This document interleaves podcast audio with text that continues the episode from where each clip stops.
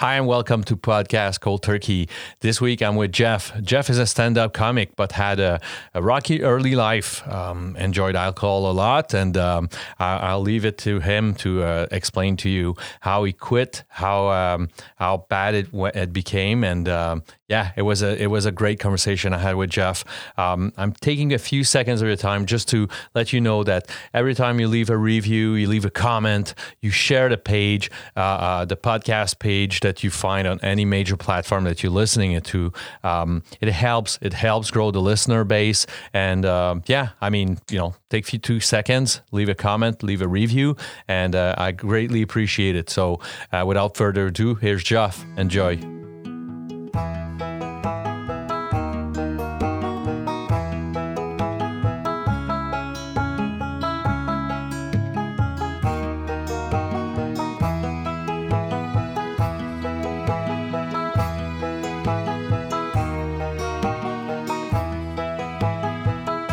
Hey Jeff, how you doing? Fine, Alexander. How are you, man? I'm doing great. I'm doing great. Um, let's start this. You know, like uh, running. You know, like where where do we start that story, Jeff? Um. Well, I, I would probably uh, with the first drink. I guess when that would be my my sister's wedding. I was thirteen or fourteen, and um, what was the family picture? You know, like what was you know, like if you if you draw me pretty much like a because you you talk about your sister, but what is the um were were you witness of people you know like using alcohol? Oh my gosh, yeah, my father was um, um, a functioning alcoholic. I think he missed one day of work because he couldn't get out of bed, and he quit drinking for two years and that was probably the most violent he ever was. He he got no help at all. He just was a dry drunk for two years, and um, there was a, there was a lot of smashed furniture around the house. How old were there? How old were you? Yeah, I was uh, in my. Uh, I was probably I, I, wasn't 13. I wasn't in my teens, so okay. I was certainly under 13. Uh, I remember coming home one day and the toilet bowl was smashed into powder. And I looked at my mom and said, Was dad working on the toilet bowl? She goes, Yeah, he's up at the, at the Sears. That's where we got our toilet bowls, I guess. So at Sears buying another one. so if everything was broke, I mean, it, it, it, yeah, uh, it's funny when you look back on it as a kid. I mean, he was an, an absolute lunatic. He, he never really laid hands on us. Everything else was game, you know, uh, spackle in the walls and pounded holes in cars. He smashed a windshield out because the lug nuts wouldn't come off his, his car. So it wasn't a festive. Uh, no, it wasn't festive no. at all. No, in hindsight, I could probably look back and think he was bipolar. He would hole up. He was a construction worker. So in the summer, everything was good. He worked hard and made money. And then in the winter in Chicago, uh, it was it was all part time work, and money was tight.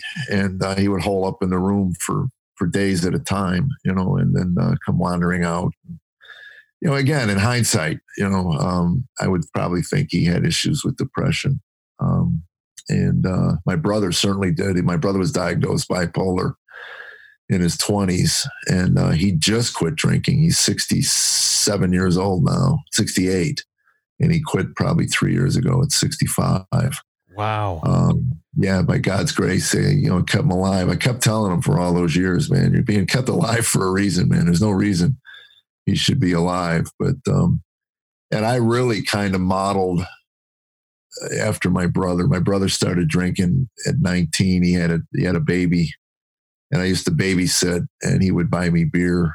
And uh, that kind of started me on um, and i was i you know and again in hindsight you look back i was i i drank till i passed out. Uh, i never drank socially um, at all and you so know? you're um, uh, just getting back to that family picture you had your mom and dad were together you had a brother and a sister is that it? Two sisters two sisters and a brother yeah okay. four kids. So you're the middle baby. one? I'm oh you're the baby? I'm the special one man yeah, the one that you know, like uh, gets more cradles, gets more yeah. cradles, gets more right. of the. Right. Uh, well, ah. actually, I got let loose. By the time I rolled around, my parents didn't. They didn't care to discipline me at all. They just were tired. My mother had four kids in five years. So uh, by the time I rolled around, man, they just let me do whatever I wanted to do. You know, I, I wandered the streets uh, from the age of 13 till I, left the house at 18, 19 and went on my own.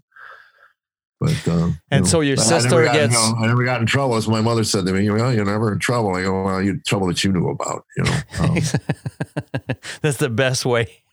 right.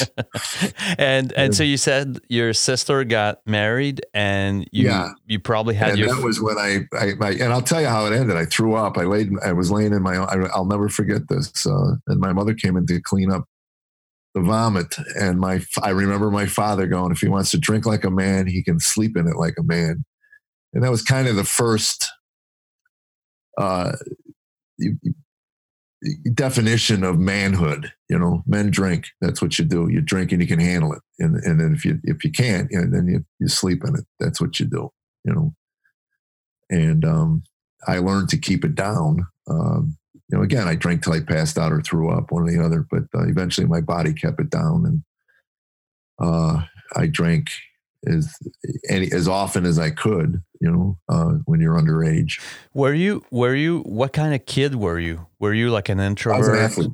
I was an athlete. Okay. And uh, I was uh, I was good, um, and um, I had a passion for baseball. And uh, when I started drinking, that passion, uh, baseball became number two. It was always number one. Um, and um, I, you know, I went to college. I, I, had a minor scholarship and drank myself out of that. And, and then I kind of hit the, um, uh, you know, adulthood at 19. I, I took a job and uh, at a jewelry company, and then uh, I found a comedy club at 22, at the age of 22, and it that changed everything. I started. What was comedy. your career plan before? No, you know, like before meeting with comedy. My plan? I had no plan, man. Okay, I, um, partying. I didn't. I didn't grow up in a house that. Uh, it's interesting to me when I, you know, I get around successful people. I do a lot of corporate shows, and I and I love picking the brains of, of CEOs and you know successful entrepreneurs, and um, they all had a plan, you know, and, and it's interesting. They were raised that way, you know. Um, uh, uh, my parents were blue collar and uh, nobody, you know, I think my father told me freshman year of high school, he said, look, you study hard, you get good grades. If I have to, I will hawk my house to put you through college. If you screw around, you're on your own. And my father never looked at homework, never looked at, never asked me a question about. It.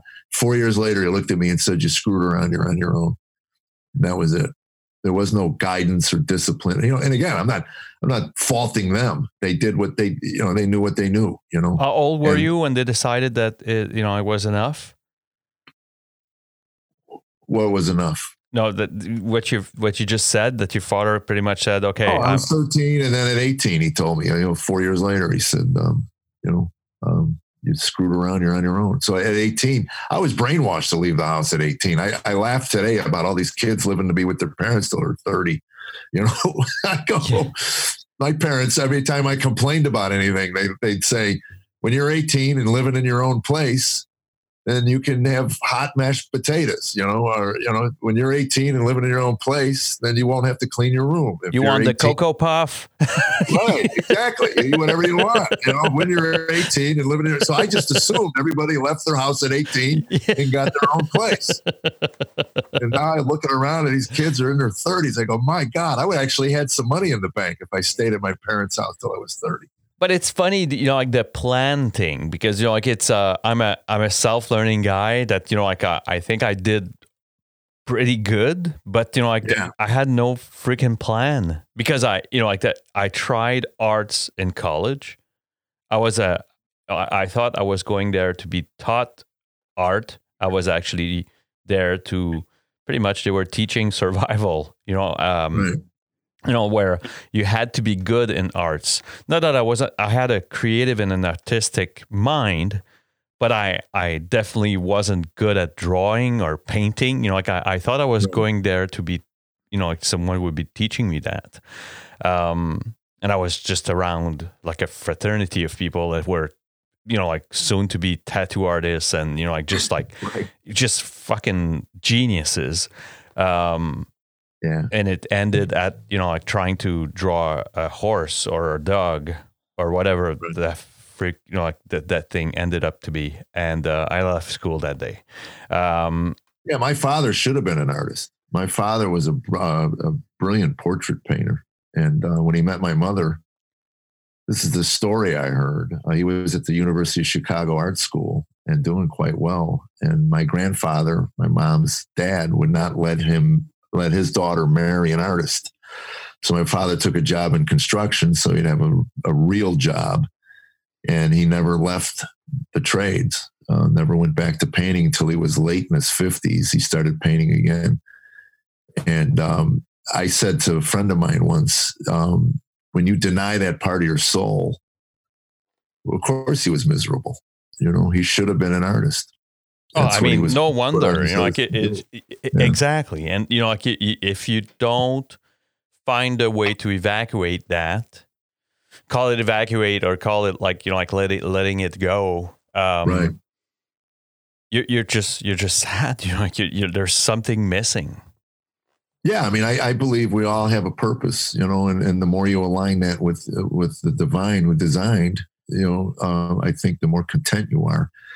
And um, again, um, you know, you get back to a plan. I wound up, uh, you know, I was 20 years in comedy before I got a personal manager. I, I remember I was sitting with some guy that did this, uh, you know, these corporate coaches. Have you heard of those people? You know, yep. they, they coach CEOs on you know, highly successful. So I'm, I'm golfing with this guy one day and, you know, my, my, my wife was leaving me. I got, you know, I got nothing going on. I'm in bank. I filed bankruptcy. I lost everything. And uh, anyway, I'm, I'm saying, boy, if I could do my life over again. And I was 40 years old, you know, not even 40. I was 39. He said, what would you do different? I said, I'd find somebody to run my, my career.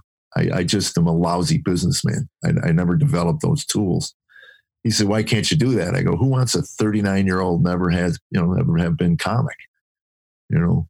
And uh, you know, as things would happen, I found somebody that would manage me, and uh, he's been with me now for 23 years, and things are flourishing. You know, people I, have skill sets. You know, and he started out he wanted to be a comedian, or he, he, he wanted to work in you know, and he managed comedy clubs for years, and um, um, he got into personal management of, of artists, and uh, he's he's brilliant at it. He's he's good at it. I'm not, but I I don't think he can get on stage and do what I do. I have to um, ask you if I rewind the tape. You're you're 20 when you discover comedy. Yeah, 22. Can you can you tell me how does that end up happening? You know, like that. You know, like because you know, like there's the you know, like I've I, am a well, huge fan of comedy, but you know, like I, I don't well, I've always it's yeah, funny because I took I took you know like I took like night courses for comedy writing and you know like all that stuff, yeah. but. Uh, I'm not just like a com- comedy geek, you know, like I love like US stand ups and, you know, like some of the yeah. UK stand ups and reach, you know, like people here in Canada. But um, I, I even took courses but it's far from me getting on stage and just grabbing a mic and open mic anything you know like i i you know like I, there's there's yeah. something missing something that i i something missing and something that i miss having uh to get the courage to do it but uh you know like tell me how you end up you know like just like getting the the, the well, you know, like it was passion for it i um you can go back six years. My brother was a musician and he was in a band and um, they were working a club and a couple of comedians went up and did stand up. And I remember I was 16, 17 years old. I went, oh man, would I love to be able to do that? And then it was kind of forgot. And then one night I was working for a jewelry company and we were doing a jewelry show at a hotel in Chicago. And someone said, Hey, after we're done setting up, there's a comedy club around the corner. I go, Comedy club, what's that? anyway, I went in and I got hooked. And it took me about three months to work the courage up. You know, I got drunk. I was Thanksgiving night. Um, and uh, I was leaving my parents' house drunk. And I thought, well, there was open mic night. And I was so bad on that Thursday night. I went back Sunday for open mic, and the MC came over and said, You're going to have to make some sense tonight. We're still trying to figure out what you said Thursday night. so it was bad. It was, you know, and I was bad for a long time. I had uh, terrible stage fright there were nights I'd walk up, look at the crowd, run off, and wouldn't say a word, you know. And um, eventually, I learned to at least stay up and do my five minutes. Um, I, I, knew if I could get past the fear of this, I could probably. I, I was a funny guy. I was witty, and uh, it was something I desired to do. And uh, again, I think it's part of your soul. And um, I had spent um, I don't know how many years. Um, I tried to get out of it on two or three different occasions, and something would come up. And um, you know, they always said the coincidences are the atheist miracle. You know, and um, I uh, there were just things that would come up, and I'd get thrown back in. I, I and, and I really felt that this, you know, that's what I was supposed to do, but I just didn't know how to function in the business side of it. Um, and when I started in 1978, uh, by 1980, the comedy clubs exploded in the in the states. So there was really more comedy clubs than there were comedians that could fill them. So I was able to travel around, make a few bucks, be bad at something, and still get paid, and uh, learn learn how to do the craft of stand up comedy. I was not a, a natural. Let's just put it that way. And um, how was your alcohol intake during that time?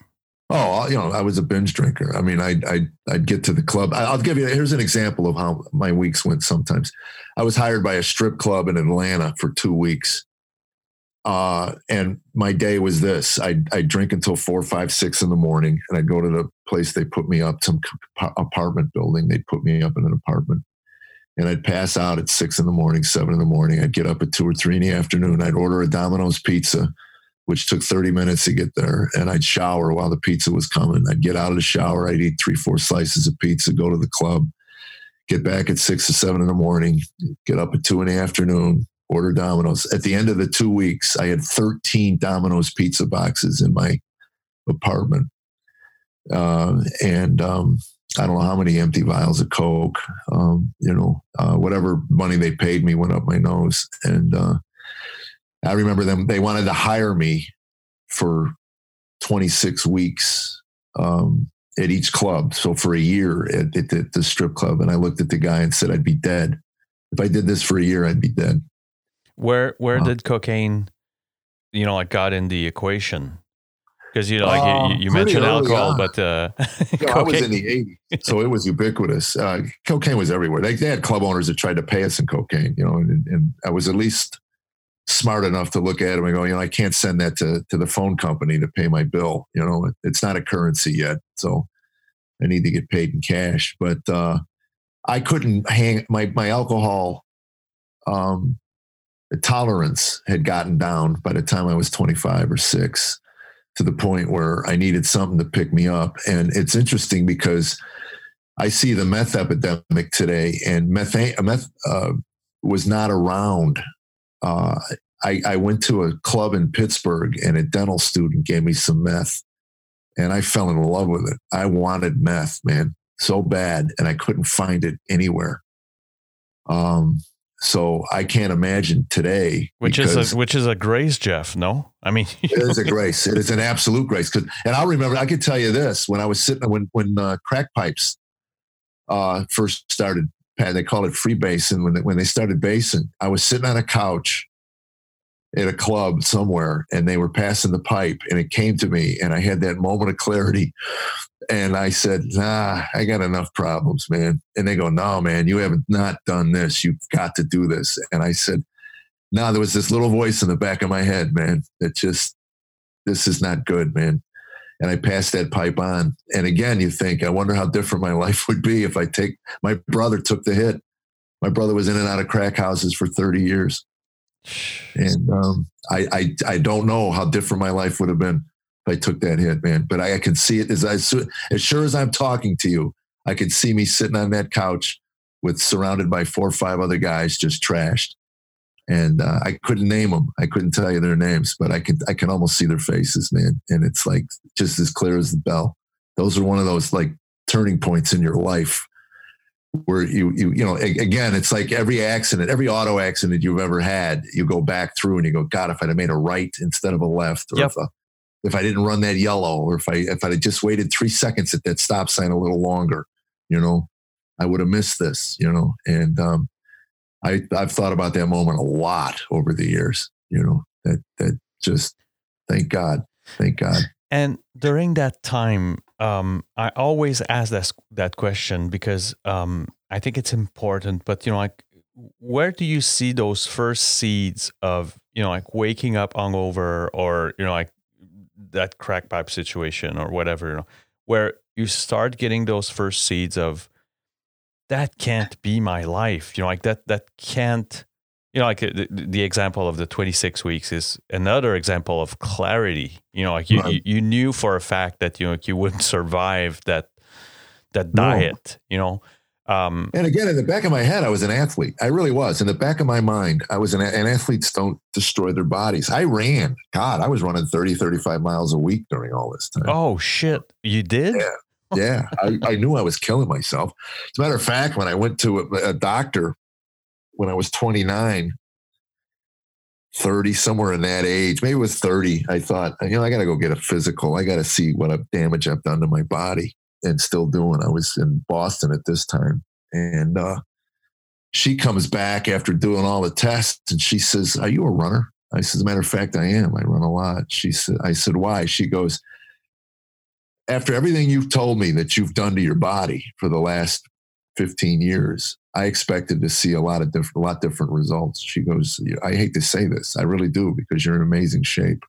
you know? Which I, got you going for a while.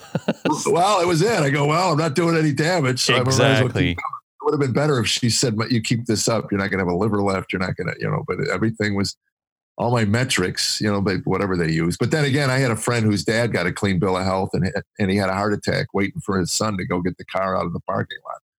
So four minutes after the doctor told him he had a clean bill of health, he had a massive coronary. So doctors are not gods. No, they don't. Definitely yeah. not. But, but I know, knew in the back of my mind, I, I uh, at 25, I almost joined the Air Force.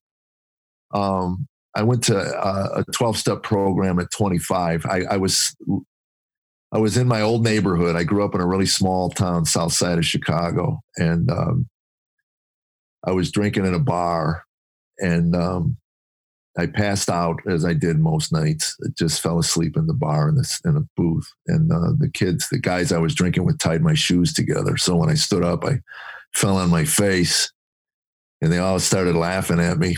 And uh, I pulled my shoe off, and I walked home. It was about a mile, two mile walk, with one shoe on, one shoe off, just crying, sobbing like a five year old, you know, and humiliated. And I got home and I called my dad the next day and I said, You need to come get me. I need help. Um, I realized I was drinking not with my peers, but with the brothers, the younger brothers of guys I grew up with, and they were all mocking me. I had become the town drunk. So uh, my dad came and got me, and uh, I went to a 12 step program. I, I, was still doing cocaine while I was going to to the program for alcohol. I didn't last long at the meetings. I made a year without a drink, but um, it was all white knuckling and and um, and I knew if I ever started drinking again and I stopped, I'd, I'd go back and stay. So it was five more years before I got back and stayed. So I've been 30, 32 years sober now. So it was already in the back of your mind. Oh gosh, yeah. Even when I was 18, I had blackouts. I mean, I knew I was not the same as my friends. Uh, they would tell me things I did and I couldn't remember, and I'd play along. I'd go, "Oh yeah, that was great. I remember that." And I could not remember. Could not remember. I'd have girls throw drinks in my faces, you know, and I, I, I, they'd walk away, and I go, "What was that about?" And they go, "You don't remember?" And I go, "Oh yeah, yeah, yeah, I remember. Oh my gosh, I should go apologize." You know, um, and I don't. I had no remember. I knew I was different than my friends uh, early, early, early. But um, I, I knew I was killing myself about my mid twenties. And you knew by going to the the twelve step program once that there was at least one solution to that problem. Absolutely, absolutely. And again, I, I mean, I got into the program. I remember six months into it. Um, I, somebody slipped me a drink at a club I was working on the road and you know, I ordered an orange. That's when I quit ordering fruit juices, orange juice, you know, and cranberry juice and stuff, because bartenders think they're doing you a favor by putting a shot of vodka in there. Yep. And uh, so anyway, I, I, spit it across the bar, and I go to a meeting, and I said, uh, you know, did I lose my six months sobriety because I inadvertently took a sip? And someone said, "What are you doing in a bar?" I go, "Well, I make my living in a bar. I'm a comedian." And um, he says, "Well, you're gonna have to quit your job." And I looked at him and said, "Look, pal, I didn't come here for career advice. I really came here to learn how to live in a world that had alcohol. And if you guys can't help me, I could certainly avoid the meetings. you know, I got a, better things to do."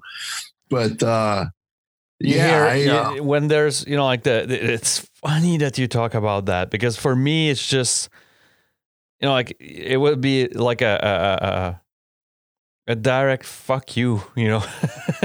well, I'm I, believe me, I'm not here. Believe me, I'm not talking to you, and I'm not here without those meetings. I'm not those those people, strangers all around the world. I mean, I did you know I did meetings in Canada. I did you know uh, meetings in uh, in Mexico. I did meet you know there, there were meetings everywhere, and they kept me sober. Um, oh no, no. But, but, what I'm saying, Jeff, is that you know, like just this afternoon, you know, like so, so one of my good friend, really good friend, you know, like called me and you know, like to, to chit chatting, and and at some point he's like, well, I think he has three months now, or a bit more than two months, anyways, and he's like, hey, in the past three weeks or the past week, I've been asked three times to share, and he found a new sponsor which told him, no, no, no, no, no, no, no, it's way too early for you to share Really? And, and I lost my shit. Yeah. Why would that be? I, am like, know. did did fucking Bill told Bob, hey, hey, hey, hey, buddy, you know, get some right. time because uh, you know, like you can't really tell me your story. Too young, too I early. I tell you, man, I, I was. I remember my first time I tried to share, I couldn't get through it. I was sobbing and sobbing and sobbing. I, every time I tried to share, I was so grateful and, it, and it, it's it's for I me it's a sober. you know like it's it, it's even that podcast has um has brought me back to the to the roots of it all you know like when i was in therapy uh, i was i was required to watch my name is bill w been in in, yeah. in a badly translated form really bad and uh, i enjoying being I, I remember being bored to death watching that fucking movie. And uh, a few months back, I found it on Google Play. I bought it and listened, watched it again, but in his original form with James Wood, and you know, and yeah. um, and it it it struck me like lightning. I'm like, holy shit! I'm pretty much doing what Bill and Bob did. Not you know, like I'm I'm I'm saying that you know, like no yeah. pride in that, you know, or, or I'm bold by it, but you know, like what I'm saying is that Right. I'm actually having a conversation with another addict that that's trying to save his ass. And right. and uh and that's pretty much the bottom line of it all. You know, like which is at the end of all of this, there was a guy named Bill and a guy named Bob trying to save their ass and discuss for eight hours straight and realize right. that, you know, like they had no cravings during that eight hour period, drinking a shit ton of coffee and right saved their life. And after that, and I mean much later after that, they decided to put literature lit, literature out. Right. There wasn't no literature initially. You know, like there was the influence of the Oxford group for sure, but you know, like there wasn't.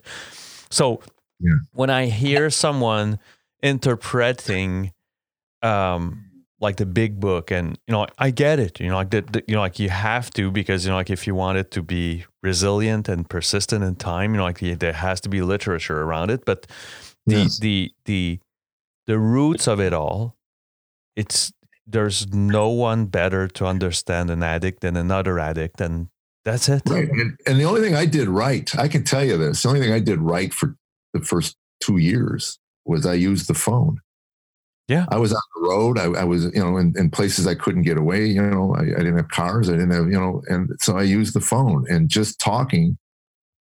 You know, uh, the last time I used, I was about two months sober, and I used. I was I was at a club in Memphis, and an old coke buddy of mine showed up with just a pile of, and I, I couldn't resist, and um, uh, we went out, and I got back to my room and here's another one of these uh, coincidences. I was chopping up cocaine with my driver's license and a phone number that I had gotten at a meeting three months prior fell off my driver's license and landed into the Coke.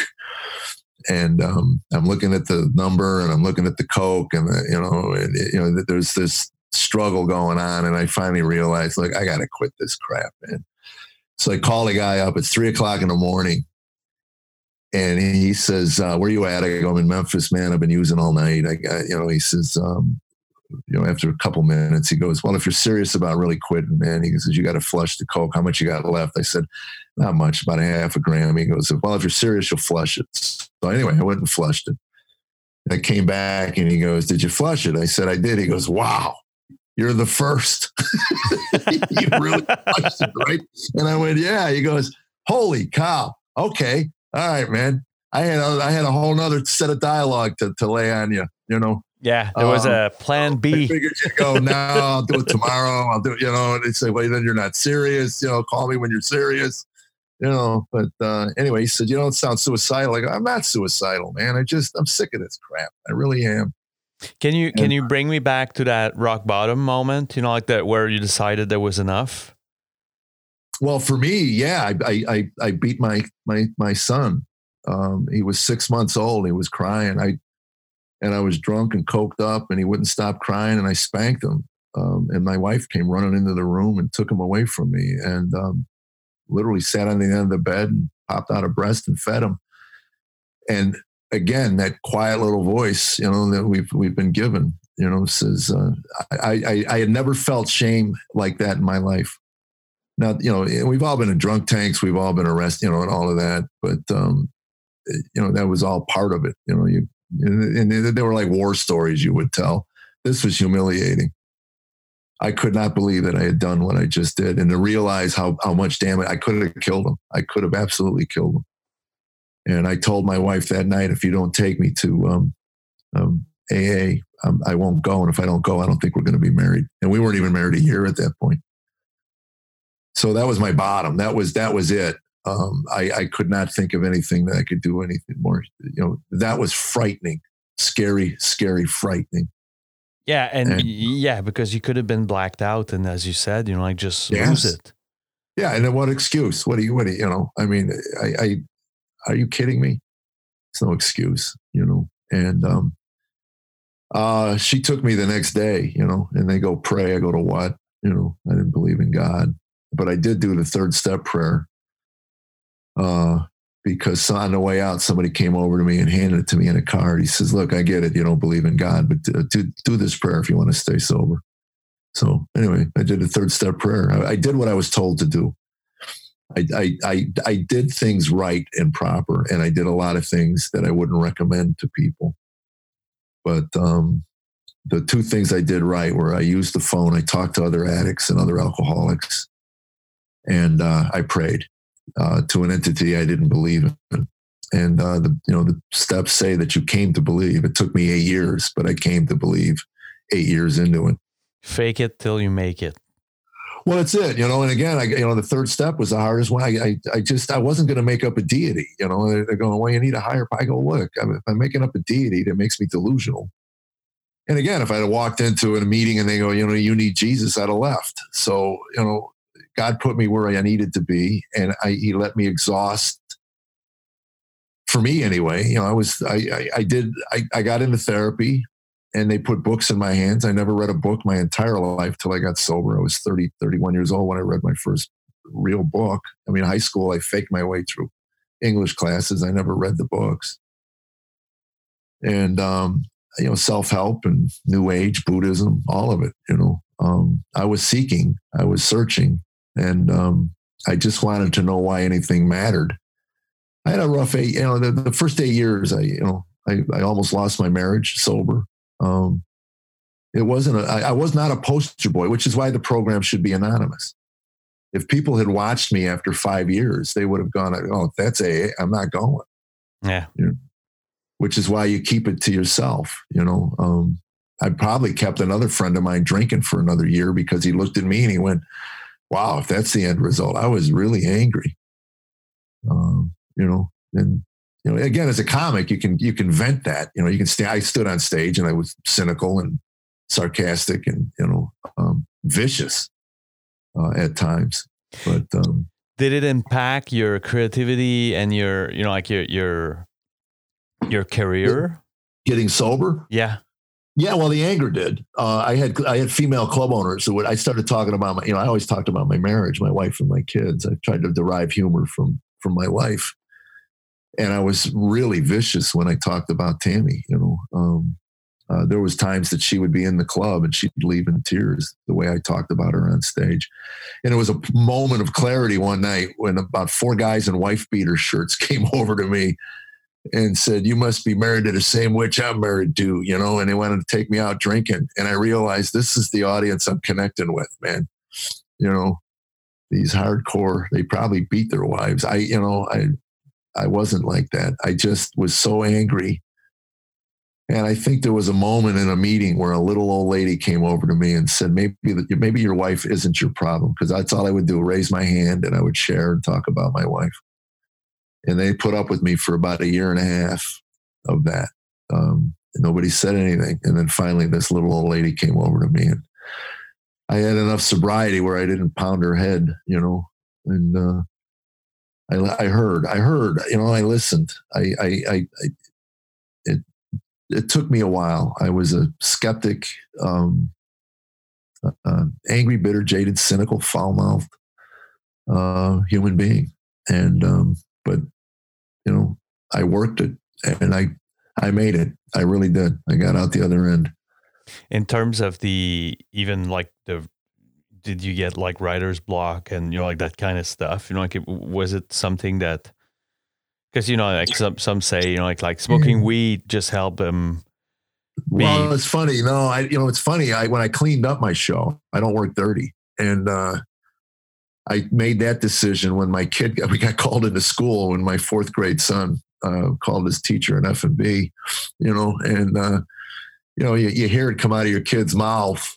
You know, I looked at the teacher and said, "I'd love to be able to look you dead in the eye and tell you I have no idea where that child heard that kind of language, but."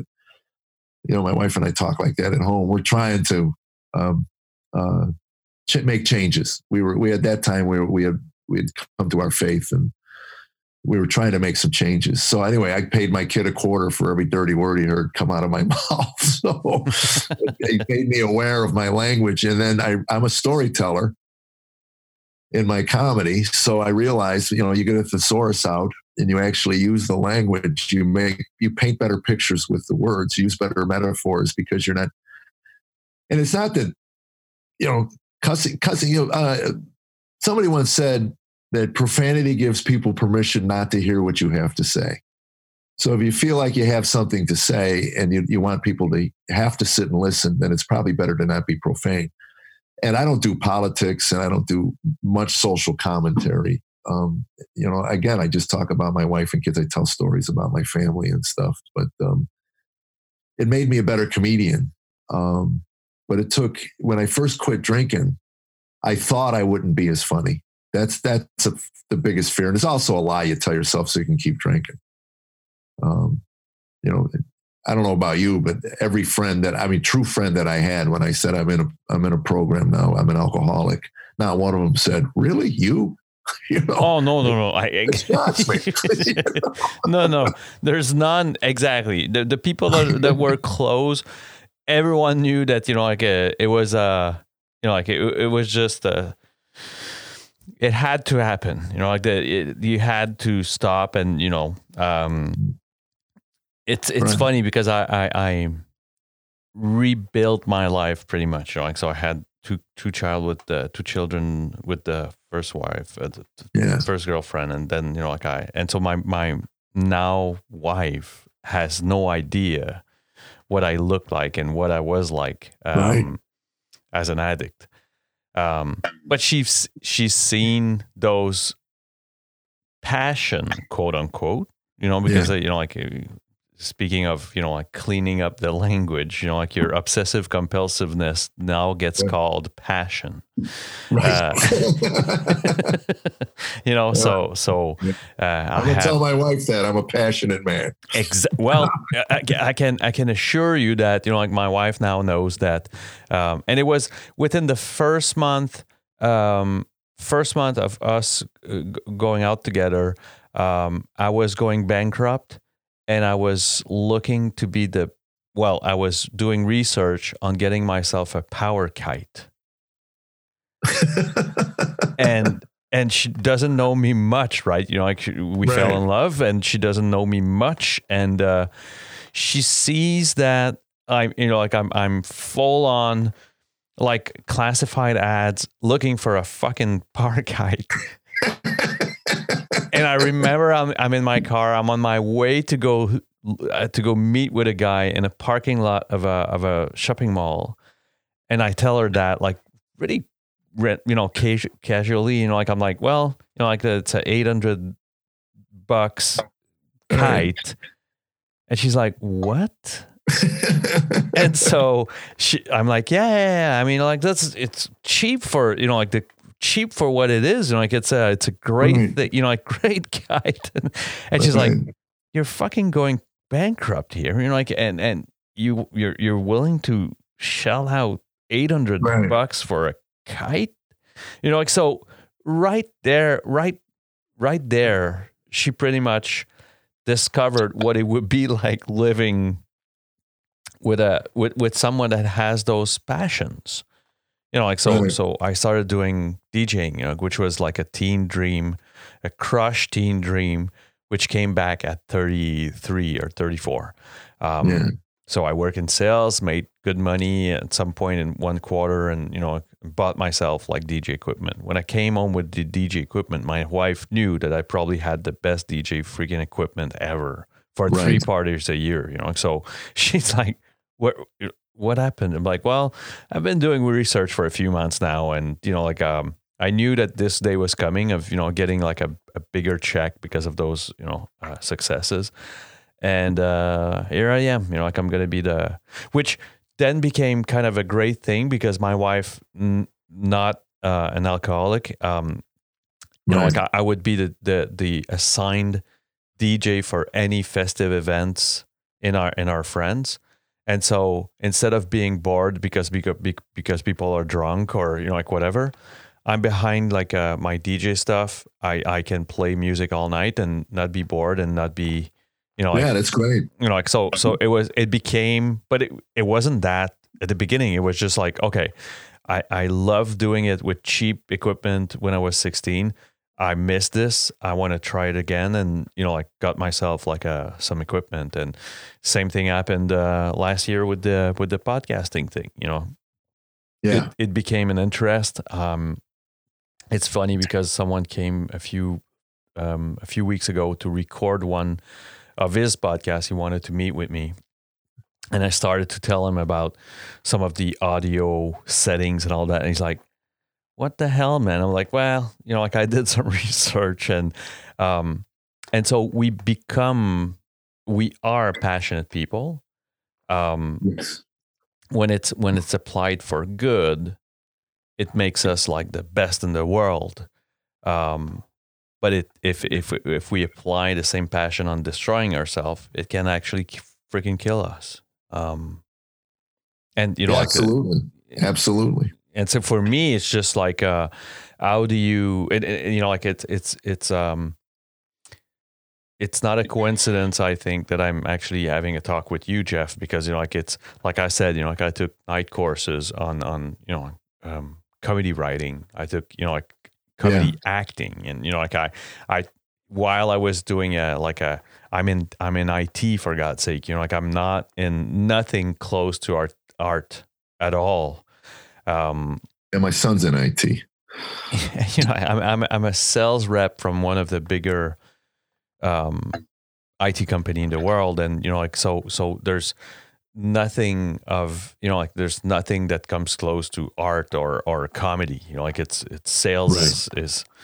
there's not much humor in that. Um, but but you know, like it's it's um, it reminds me that you know, like you you you those passions you you know you can't you, you need to find a way to articulate them you know um, yeah i agree and the podcast has been has been doing that for the past nine months now you know um, just having fun um, having conversation with people like you. You know, like to, it, for me, it's just like a like a it's a blessing. It, it's yeah. actually a blessing in disguise. You know, like I did it for the purpose of me finally finding something that I was looking for. Um, but I ended up just like I told someone yesterday there was an early guess that it it changed my life. you know? Yes. Uh, it's just fantastic. So what has been, you know, like um do you do you now share a lot that story? You know, like what how have you used that sobriety uh in your life when you when you got sober and pretty much, you know, like stabilize your life?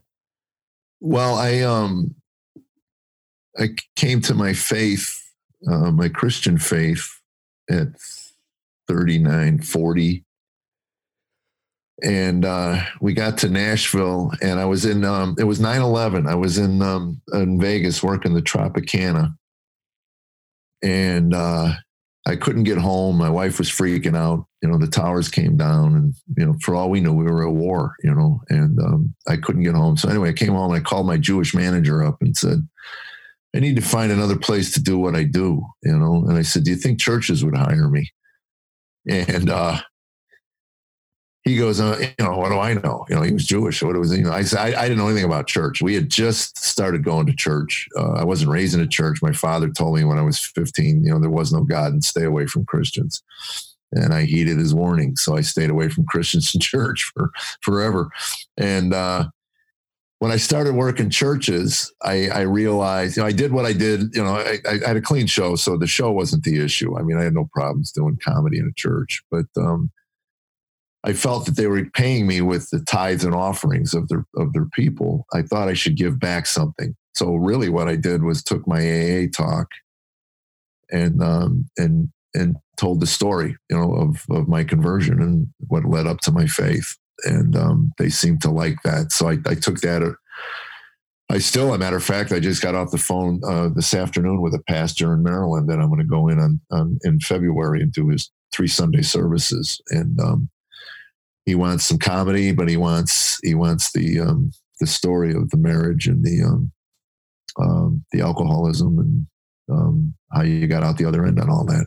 You know, it's experience, strength, and hope. It never gets old.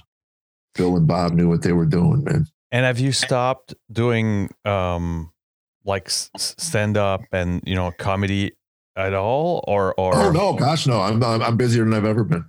I'm going to uh, a club in the 30th. Um, I do all, I do churches, I do comedy clubs, and I do corporate uh, mostly. And um, the comedy clubs, I had a few videos go viral in the last year. Uh, we're, we're up over 100 million views on it, on the videos. So um, I'm, I'm going into clubs and people are finding me on the internet and coming out. And, um, at 63 years old, uh, I've experienced a part of my career that I've never experienced. And that's that's crazy, Jeff. I mean, like that's absolutely. And, and again, I, I, you know, the internet. You know, I believe me, I don't understand it. I hired a 28 year old kid out of uh, Dallas, Texas, to run my social media, and um, it's it's been an amazing uh, journey for the last six months. I don't know how long I could keep up the travel like this. You know, my, and my wife and I have had many conversations about it. But I, I work out a lot. I've lost thirty pounds. Um, you know, again, you're you're an alcoholic, and you find something that, that makes you feel better. You do it till you kill you. So I'll probably die in a weight room. You know? Yeah. But uh, I, I I enjoy working out, and I enjoy uh, meeting people, and I, am enjoying the clubs again because the audience that's coming out are paying. You know, they they know what I do, and they're there to see me, and it's it's a it's an interesting it's an interesting ride. Is it? Um, do you think that you know, like, if that success had happened before, you you you would have been or not equipped to handle it? No, I couldn't have. I couldn't have. I, I you, know, you know, my dream was to win the lottery in my 20s and buy a silo full of cocaine. I mean, that's where my head was at. If I win the lottery, I'm buying a silo full of cocaine. Oh, okay. So, so I'd be dead. You know, pretty much I, um, answers the question. I'd work my way down to the bottom. I mean, that again, that's you know, you know, it's funny you hear these kids today talking about adulting in their 30s. That's kind of when I started. You know, it's funny when I went to therapy. Um, the standard, the, the, the understanding is that an alcoholic, when he starts drinking, is that's the age he remains emotionally until he he dry he quits. So I looked at it. I started at 13 or 14, and I quit at 30, 31. So I was on a personal cryogenic program for 15 years. You know, I froze myself emotionally. And it made sense to me because all of a sudden I, I was, I was like a 15 year old. You know, I, I, have always said that the problem with a lot of men today are they're boys, they're, they're boys who shave. That's what they are. They're, they have never moved into manhood. And um, I, I moved into manhood with two kids and a wife, and uh, it was not pleasant. Those seven or eight years was for sure. Were, were just growing. I mean, it was maturing. It was understanding. I had responded. You know, you talk about your financial. We were on the verge of bankruptcy, and I we are we had a car that was a piece of crap, and and and I I said, Tammy, we're going to go buy a new car. She goes, we're not going to get a new car. I said, we're getting a new car. And I, and, and I realized, you know, halfway to the car dealer, no one's going to sell me a car. I'm on the verge of bankruptcy. Well, you know, it's America. Yeah. So you know, I walked off with yeah. a twenty thousand dollar automobile, and, and and of course they repoed it. Eight months later, they they hauled it out of the driveway. You know, and because uh, I couldn't pay for it, but uh, that was to salve another wound. You know, I I couldn't salve it with booze or drugs, so I'll I'll salve it with a shiny new object. Um, Barkite. Archite. exactly. Exactly. I mean, again, you don't sit there logically, you know, and you look back and you think, oh my God, no wonder I have I, I have people running my life. I really do.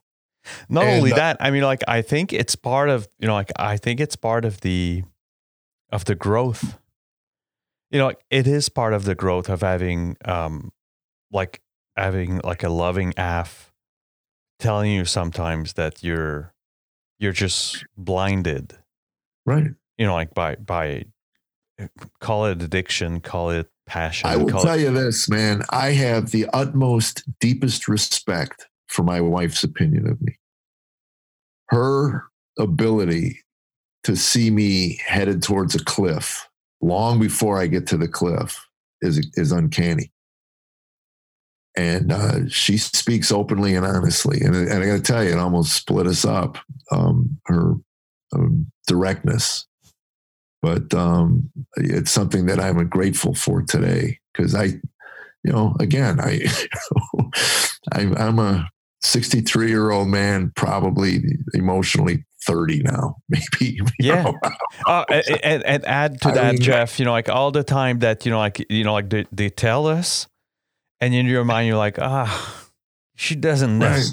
she has no idea what she's talking about right and, you know, and, and, you're just running full blast into that cliff and right. you know like and then once in a while you know like to, to just pose their end on your shoulders like hey jeff i think you're running in the direction of a hill Ah. Right. what is well, I told her when, when we when we booked our calendar, our calendars slammed. I mean, uh, the phone hasn't stopped ringing, and uh, I I sat my wife down and I said, "You're going to have to tell me to stay home. Understand that? I'm going to put my head down and I'm going to do what's in front of me. I got a manager that wants to eat. I got an agent that wants to eat. I got a social media guy that wants to eat. I got a team of people who rely on me, and they don't care if our marriage splits up or not right now. They, you know, so you tell me when it's enough is enough because I'll I'll pull back in a heartbeat. You don't have to convince me to stay home, you know. And um, she said, "No, we're fine." I said, "Great." That's all I wanted to know, you know. And um, I got. I, um, I, I was home seven days since September. It's eight days since, since September.